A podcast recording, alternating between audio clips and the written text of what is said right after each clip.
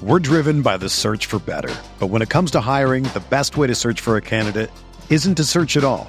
Don't search match with Indeed. Indeed is your matching and hiring platform with over 350 million global monthly visitors, according to Indeed data, and a matching engine that helps you find quality candidates fast. Ditch the busy work. Use Indeed for scheduling, screening, and messaging so you can connect with candidates faster.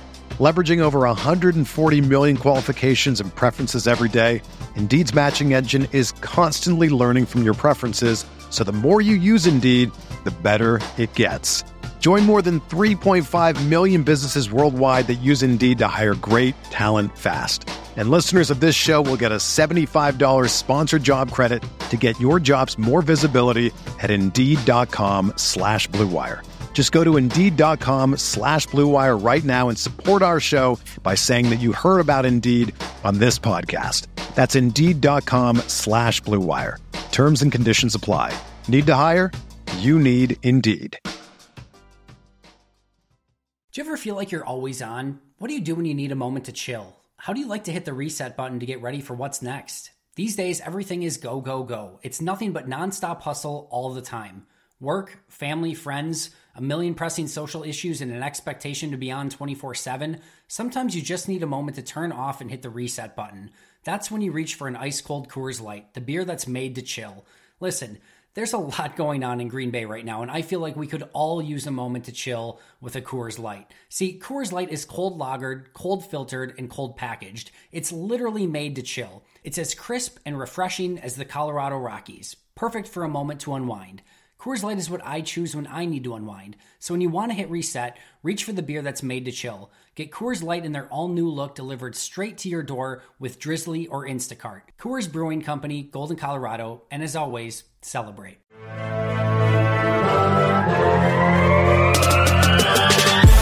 Twenty minutes a day, 365 days a year. Is the Pack a Day Podcast.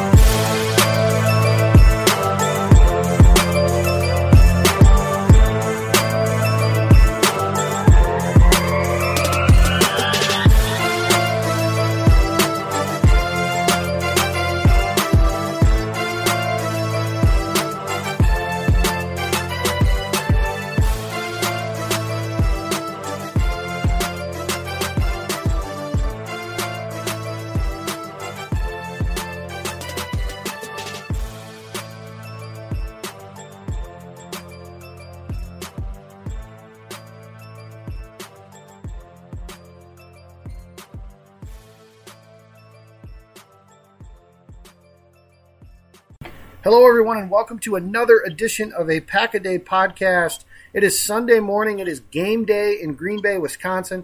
The Packers are on the road to take on the Minnesota Vikings in a game that really will determine whether or not they have any real chance whatsoever of making the postseason.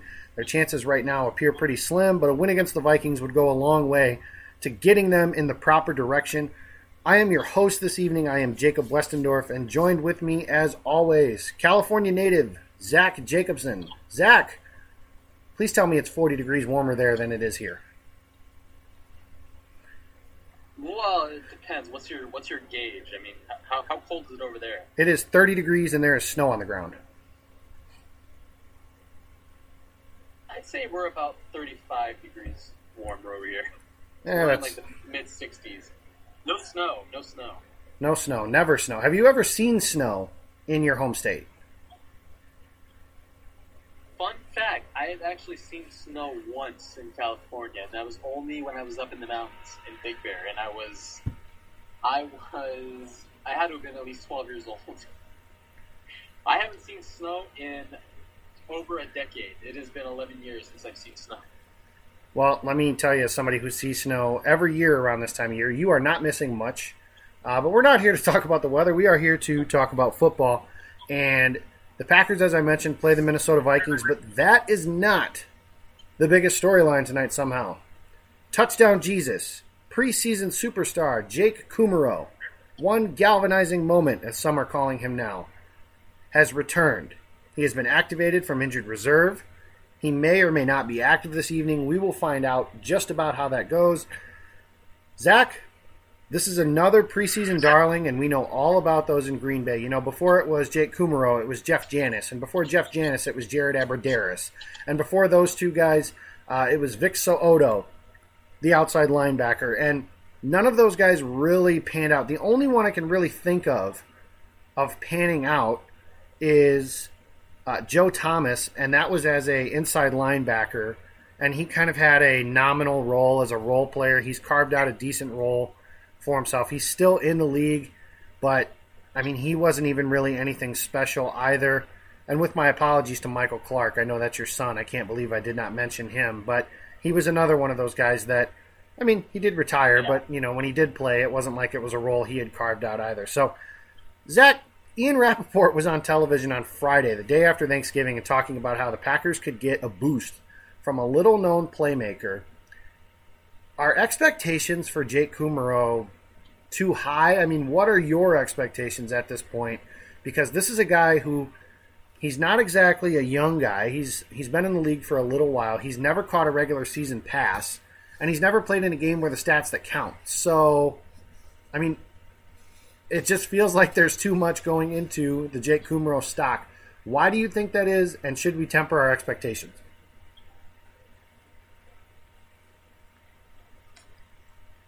I, I mean, it's just that stellar, those stellar two preseason games he had, where he kind of burst onto the scene, and everyone was like, "Oh my God, this."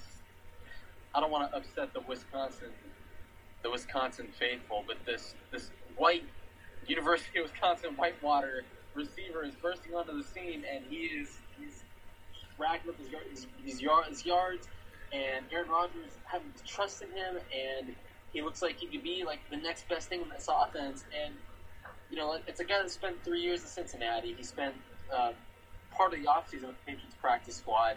Then he found his way to Green Bay, and now all of a sudden things are starting to click with him with Rodgers, and you know, that's the biggest thing. It's not whether or not you know he's activated or not, but if Rodgers trusts him, then he'll be out there. You know, he'll he'll get his reps. You know, there's no doubt about that. And it's just a matter of can he have the same amount of success against real competition in the regular season as opposed to the preseason backups he was going up against? I'm sure he was going up against some starters in the preseason. I don't have the splits in front of me or anything, but you know, he, he looked really damn good. And that is enough, obviously, obviously to incite some excitement amongst Packer fans because this could, like Roger said, this could be the galvanizing moment. He was obviously joking, but hey, this could be a, just another receiver, another target that he could trust and build even more trust in going forward with these last six games. But it's you know it's just crazy. I, I think it'll be funny as hell if all this hype, all this build up surrounds Kumerow leading into Sunday night's game, and he ends up not even being activated for the game. He's one of the he's one of the, the game day inactives, or he is active and he plays not even ten snaps because that just seems like that seems like the kind of thing the Packers would do. Maybe he's just not even ready. You know, maybe from a schematic standpoint, maybe he's not ready to slip back into the whole the whole offensive system. We'll we'll see. Yeah, we will see. And I mean, I think you made a really good point there. Is you know now if he plays Sunday night, the Packers don't play a ton of four or five wide receiver sets. So if he is in his three wide receiver set, let's assume Randall Cobb is inactive, then he would be taking reps from, I would guess, uh, Equanimeous St. Brown. Rodgers has very clearly been upset with him a couple different times. Brown is talented, uh, but the mental side of things has not clicked yet, and that's been pretty clear on a few different plays, and it's been pretty obvious when it has happened and been due to the fault of his own. The other question with Kumerow, though, as you mentioned it, you know, he had those two stellar preseason games, but Sunday night, if he's on the field, you know, he's not facing Zach Jacobson and Jacob Westendorf at cornerback anymore. He's facing Xavier Rhodes and Trae Waynes and Mackensie Alexander, and those guys are legit NFL starters. Uh, so that would be definitely a concern. I would say temper your expectations. I really don't know how much he's going to play, and if he does, that's another one I, I don't know how effective he can be. Uh, again, you know, he's a. Sometimes the light does come on late for people. There are late bloomers. I understand that. The odds are against him, though. He's been in the league for a while. He's never played in a meaningful NFL game. Sunday night would be his first shot at that, and it would be a surprise to me to see him playing, not only playing over guys like Valdes Scantling, St. Brown, uh, even J'Mon Moore, who hasn't done much, but he's been higher on the you know on the depth chart, I should say. You know, active. He's received some snaps. Seeing him play a lot and contribute over those guys, that would be surprising to me. Um, but you know, it's catch the fever, man. There's always a folk hero in Green Bay. You know, before, like I mentioned, before it was Jake Kumerow, it was Jeff Janis, and before it was Jeff Janis, it was John Kuhn, and you can go all the way back to the days of Bill Schroeder. Um, I'll let you draw your conclusions from there. Speaking of those conclusions, uh, Kyler Fackrell. Oh, go. We're not. We're not here. We're not here to shit all over your guys' hopes and dreams either. No. Wanna, like Jacob said, if you want to catch the fever, then go right ahead. You know, he, he the Packers could be at that point in the season with six games left where they have that sense of urgency and they want to plug this guy in and, and get him some meaningful reps and see what he can do in live game atmosphere. So we'll see. We'll see from there. Yeah, we will. I mean, it remains to be seen if he'll if he'll be a contributor to the offense or not. But there's six games left, maybe more if the Packers uh, are able to win a few games, specifically on the road. In order to do that, they're going to need to rush the passer. And really, the best pass rusher on this team this year has been Kyler Fackrell, and I publicly apologized to him after the Seattle game a couple different times. I've been very hard on him. I didn't think he was any good. I think that most people that have seen him play felt the same way. Um, you know, most notably, maybe Aaron Nagler, the founder of Cheesehead TV, has publicly apologized to him as well.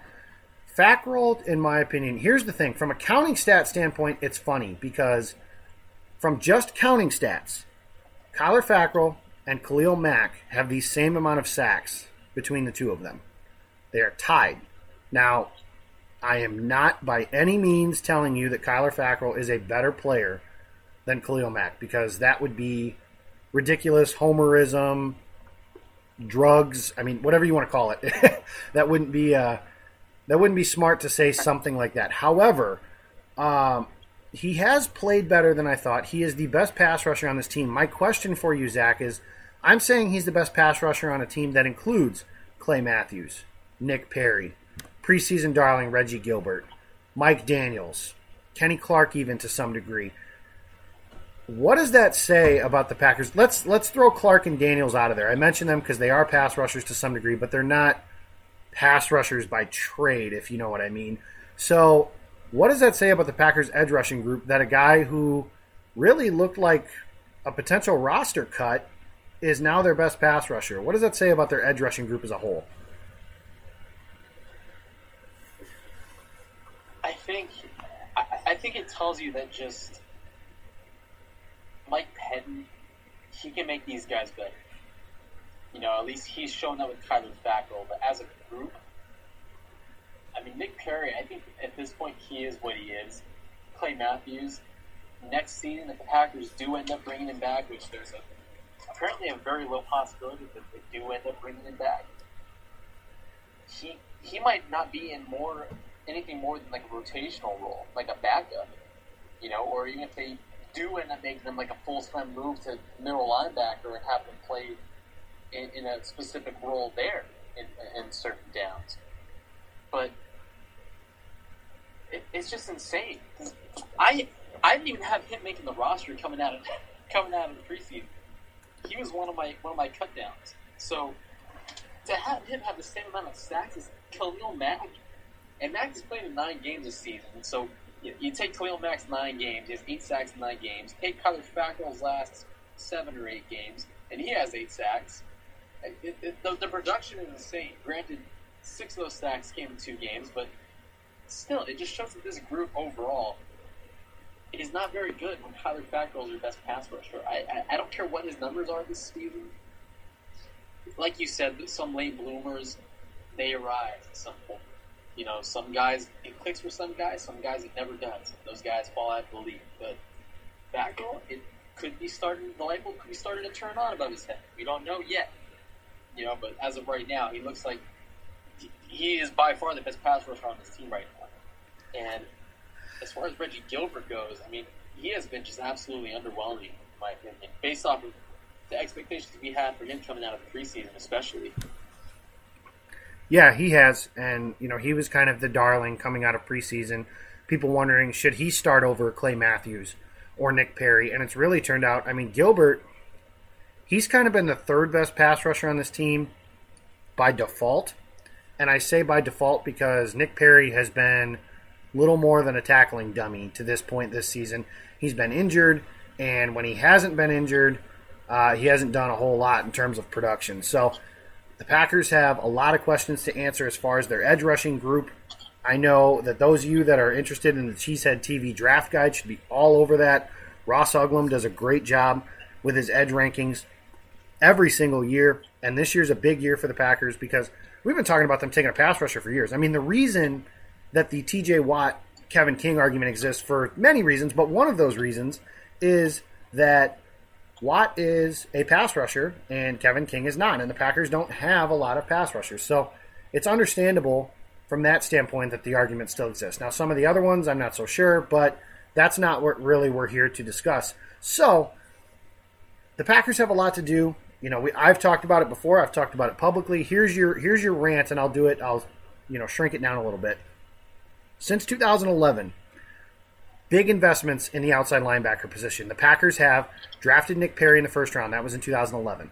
They signed Julius Peppers in 2013, uh, going into 2014, and they drafted Kyler Fackrell in the top 100. That is it in terms of big investments they've made. And one of the reasons that the Packers pass rushing unit is as bad as it is this year is because of how they've neglected that position. So that's something to watch. But Fackrell is at least, in my opinion, if Kyler Fackrell is your third edge player, meaning your first guy off the bench to spell some of your starters, I think you're in decent shape.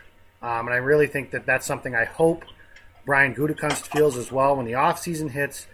You know, the reality is they need to get at least one stud, you know, if not if not two. And I know finding stud pass rushers isn't exactly like finding peanut butter in a cabinet. It's not it's not an easy thing to do, but they need to figure out a way to do it because that's the position they're in at this point. Uh, Zach, there's a game tonight that we haven't really touched on yet. They play the Minnesota Vikings in Minnesota. They've never won there. Uh, two years ago, they lost on Sunday Night Football to a Sam Bradford led team. Aaron Rodgers threw a late interception to Trae Waynes.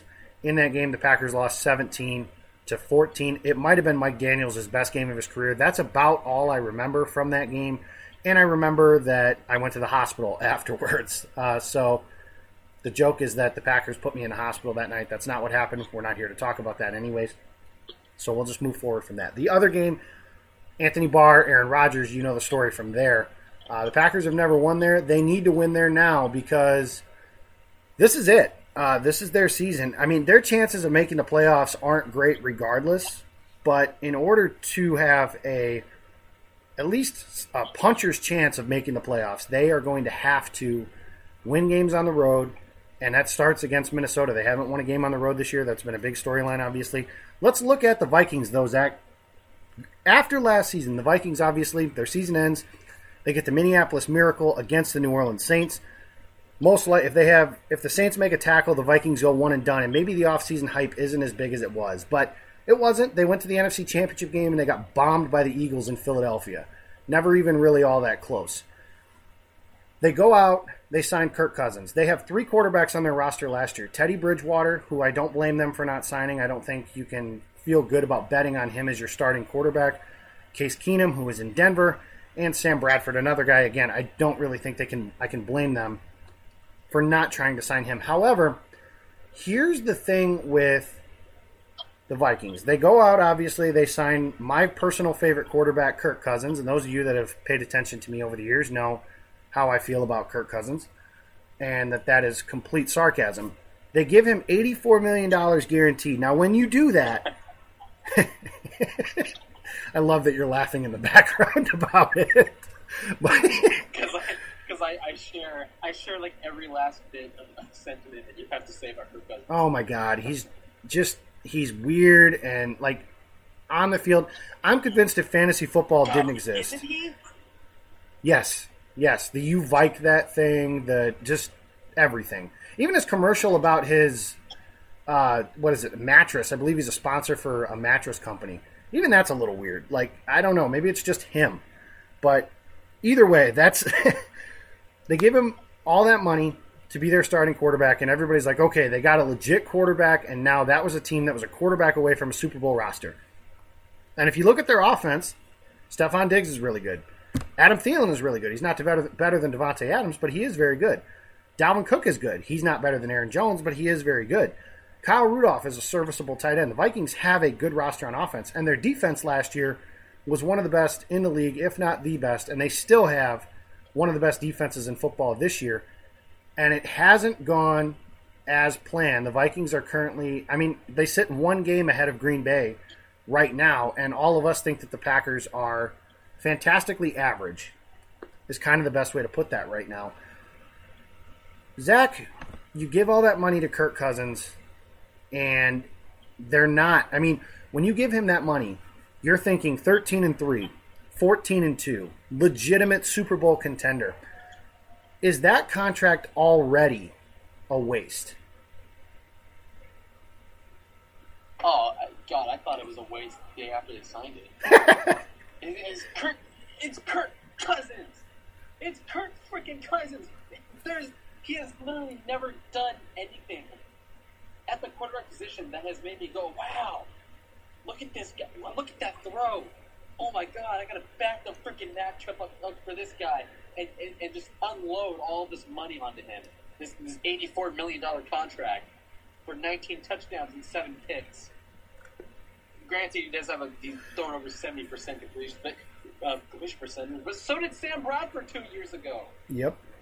maybe it's just maybe it's just that offense. Maybe it's just playing in Minnesota. That's just how you know the the, the completions. I mean, had having Adam Thielen and Stefon Diggs there, that obviously helps. I mean, Thielen has like one of the best catch percentages in the league right now, even better than Davante Adams. And obviously, that pains me to say that, considering the the top five receiver campaign I've been leading. But um, yeah, it, I, I just I was never a fan of that contract to begin with.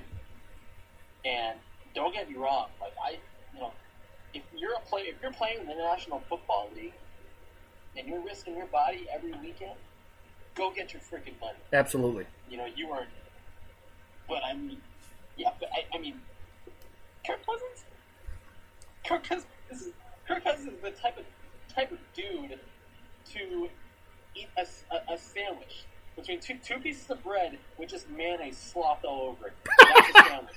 He's the kind of person to eat that kind of sandwich. I I feel like it's the perfect embodiment of Kirk Cousins. Oh my God. Okay, that's perfect. Here's my thing with Kirk: is first of all, his general manager, it seemed very purposely called him Kurt with a T instead of Kirk with a K. That's not a good sign. Washington had chances to sign this dude to a long-term contract. They never did. They thought Alex Smith was a better option, and that's no disrespect to Alex Smith, but they're in the same tier of quarterback. So Washington paying Alex Smith was actually kind of stupid as well, but that's another topic. Cousins, if fantasy football didn't exist, people would think Kirk Cousins sucks. But since it does exist, he's one of the top quarterbacks every year in terms of fantasy numbers. He's perfect in garbage time. He is the garbage time king as far as I'm concerned. Maybe right up there with Matthew Stafford as far as production coming in garbage time. The the Vikings, God bless their hearts, thought that was worth their time of almost $30 million a season, $84 million guaranteed. Kirk Cousins, if nothing else, is a wonderful self marketer to get himself that contract. And the Vikings, I mean, honestly, I get it. You think you had a Super Bowl ready roster, but I mean, really, and I'm not saying Case Keenum is a better quarterback because he's not, but you would have been better off signing Case Keenum for half the price, drafting a quarterback, and going from there instead of I mean, this is a three year contract. They very easily could move on from him after those three years, but I imagine the Vikings will be competitive enough to where they won't want to do that. So you're looking at probably six years worth of Kirk Cousins leading you into the abyss. And here's the other here's the other bit that I have. I am by no means a quarterback wins guy. Do not take that as this is a QB wins thing because it is not. However, Kirk Cousins, his teams in Washington never beat a team that finished above 500 or that was above 500 at the time. They never won a playoff game. They looked actually really bad in the one playoff game that he did play in against a Green Bay team that, quite honestly, we all know the 2015 team wasn't all that good. And whenever they play a good team, he pisses his pants. I mean, that's that's really the best way I think I can put it. Is he's just not very good. He's one of those dudes. He's kind of in that same tier as he doesn't even have the physical talent as Matthew Stafford, but someone like that from the standpoint of you know Matt Stafford's going to beat up on the bad teams, and anytime he plays somebody good, you guys watch the game on Thanksgiving. The Lions have the ball with a chance to go down and win that game, and what does Stafford do? He stares down a play, throws a pick six.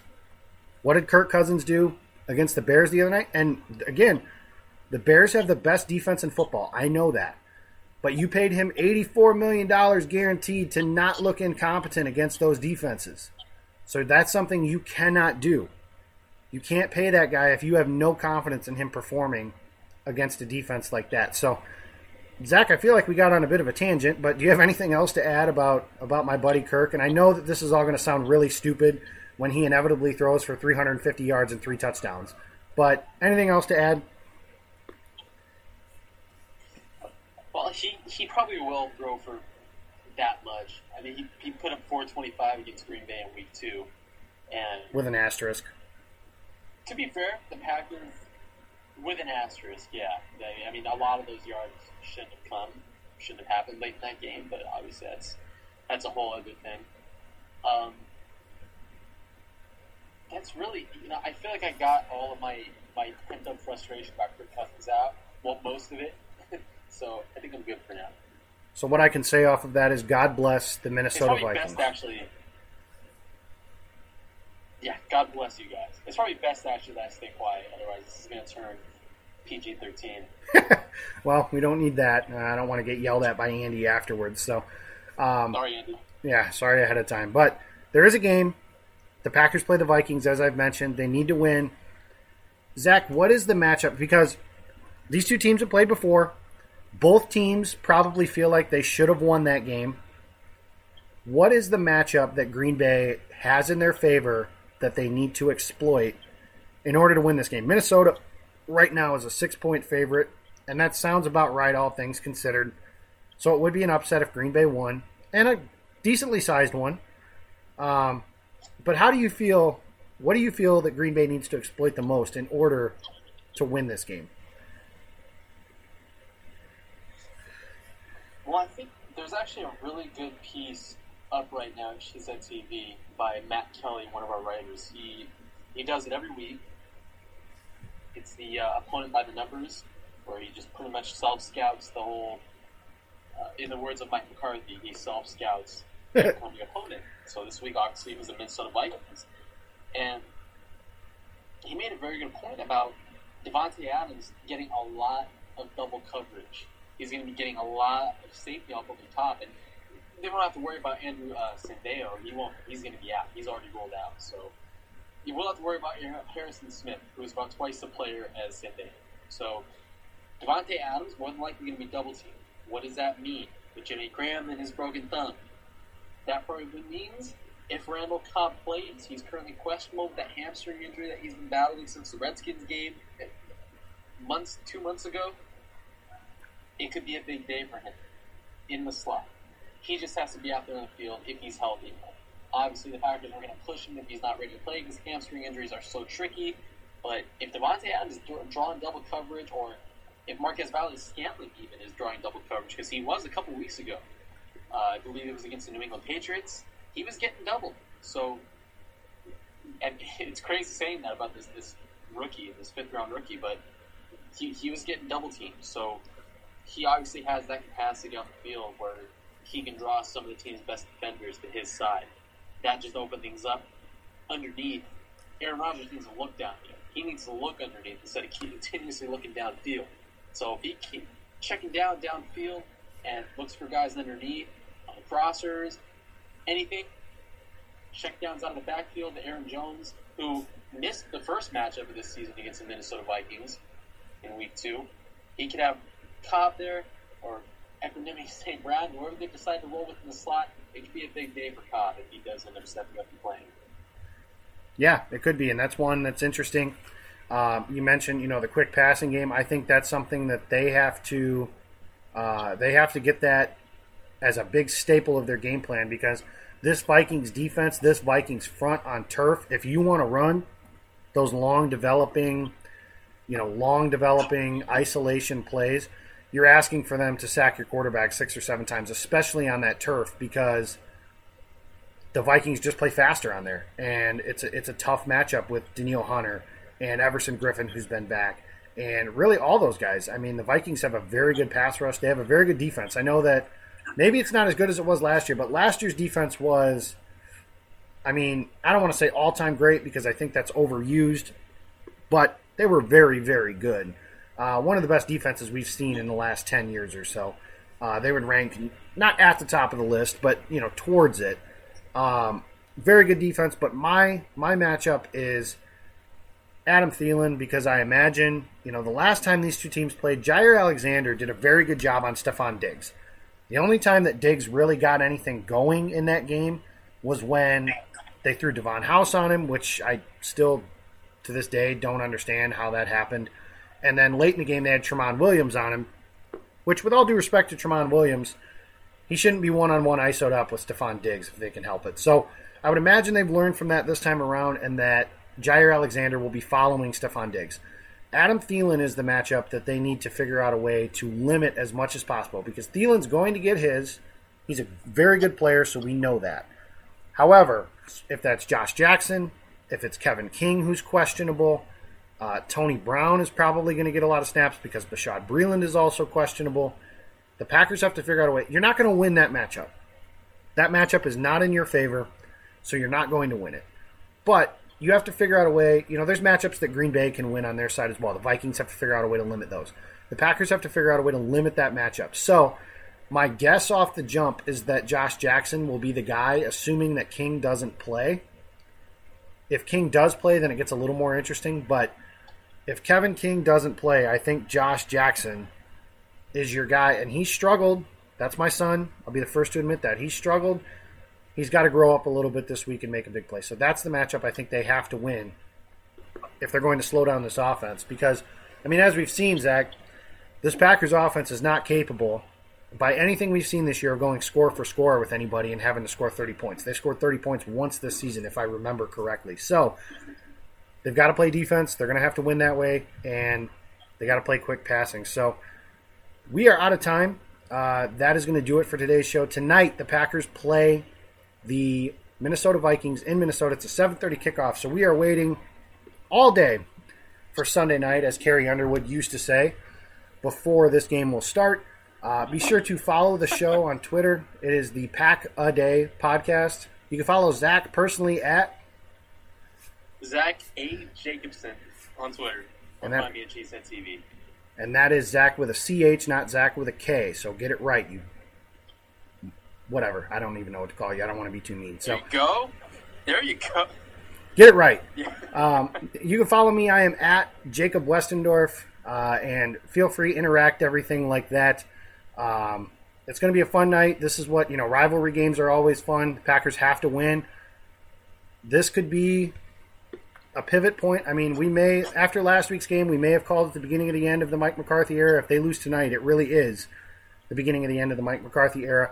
But thanks for listening to the show, guys, and tune in to tonight's game and all of our other shows. And as always, go pack go.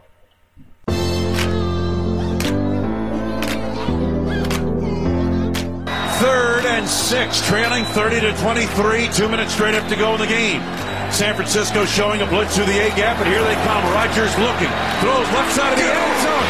Yes! Touchdown! Davante Adams! Left corner of the end zone from Aaron Rodgers. 16-yard touchdown pass. The Packers an extra point. away from getting this game tied. Beathard on third down and three in the shotgun. Football to the 46 at Green Bay. Packers showing a blitz, and here they come. Beathard looking, hit as he throws it deep down the right sideline. And is intercepted on the play. Spectacular interception by Kevin King at the nine-yard line of Green Bay. Sam to Rodgers looking right. Throws the right side thing. Brown makes the catch inside the 30-yard line. Oh, he reached back to gather it in, using all six-five of his frame. Tumbled out of bounds inside the 30 of the 28-yard line. Snap to Rodgers, looking downfield, throws the left side. Davante's got it, out of bounds inside the 10-yard line. Oh my goodness, what a throw and catch! Again, they beat Maven down the left sideline. Hunter Bradley the snap. J.K. Scott down on one knee, arm extended. Here it is. Placement made. Kick is up. It is good. It yes. is good. Mason, yes, Mason Crosby, Crosby delivers the dagger. One week after his worst day ever, he delivers the dagger tonight. And the Packers win 33 to 30.